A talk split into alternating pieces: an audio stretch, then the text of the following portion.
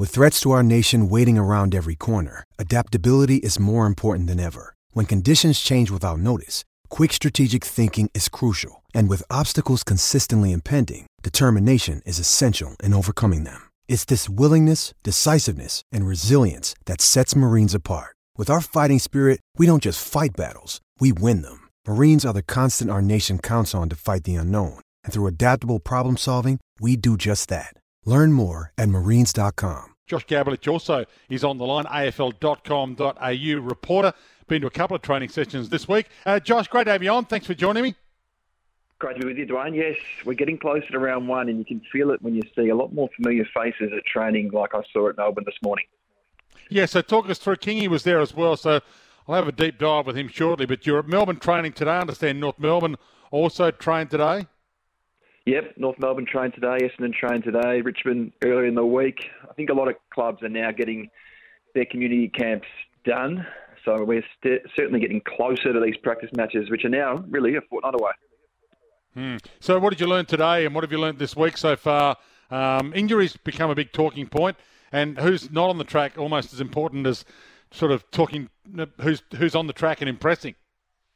Well, in terms of Melbourne, Dwayne, I mean, I've spent a, about three or four sessions down there across the start of this year, and Kozzy Pickett is the one that always attracts your attention. A little bit like CJ, when you go out and watch Hawthorn train, you can't not watch Kozzy Pickett. And there's going to be heaps of talk around him this year, given his contract status, and especially on the back of what happened with Luke Jackson last year. And that'll play out across the next few months. But one thing we'll see with Kozzy Pickett across the pre-season and across this year is much more time in the middle. I've written about this for AFL.com.au, and I've seen him play three or four match sim sessions now, playing as a midfielder. I expect him to pinch hit there throughout the year, and they've been thrilled with his pre-season. I mean, he's done a lot of work on his conditioning, come back in, in really good shape, and, and just provides a, a bit of spark around the ball. I mean, just gives them a, an, added layer alongside Petrarca and Oliver and Viney and, and these types. So I think we can expect to see Kozzy play a lot more through the middle this year, and he's been a standout in that area across the summer.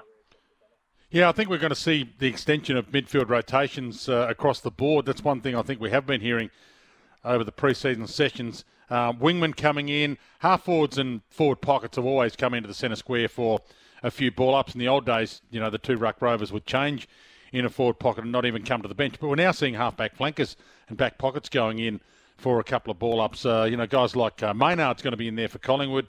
Pendles did it a bit like uh, bit last year and it was successful. So yeah, I'm looking forward to that aspect as well. North Melbourne injury scare as well for one of their co-captains, I understand. Yeah, that's right. Riley Beveridge has reported this for AFL.com.au that Jy Simpkin left match sim today with a hamstring issue. It sounds like it's more tightness and a bit of a precautionary rather than a strain. So obviously with these practice matches just around the corner, you don't want to lose players. We've seen all the issues at Carlton and St Kilda across the past couple of months with injuries, so it would be a blow for North Melbourne. But it sounds like it's it's a, just a scare, so nothing to be concerned about right now at North. How serious the Trent Cotchin forward for Richmond? You're at Richmond training as well, and I presume we're going to see more of Dustin Martin forward than in the middle. I think we will see Dusty a lot more forward this year. I mean, on the back of, of getting Tim Taranto and Jacob Hopper to the club, and, and also keeping Jack Graham. We can't forget him. I mean, they kept they wanted to keep him, and they kept him in the end. So I think we'll see Dustin Martin play a lot more forward. We'll see that. I think through these practice matches at the end of this month. Trent Cotchin's another one who actually had a really good year. If you think back to last year, came sixth in the best and fairest. But he has spent a bit of time forward. He trained as a midfielder on Monday, but I think the plan is to spend him to, for him to spend a bit more time forward this year, just with the additions of Taranto and Hopper. It's just sort of managing their list, but. I think with the way Dustin Martin's trained across the summer, it's a, it's a huge plus for, for Richmond heading into this year.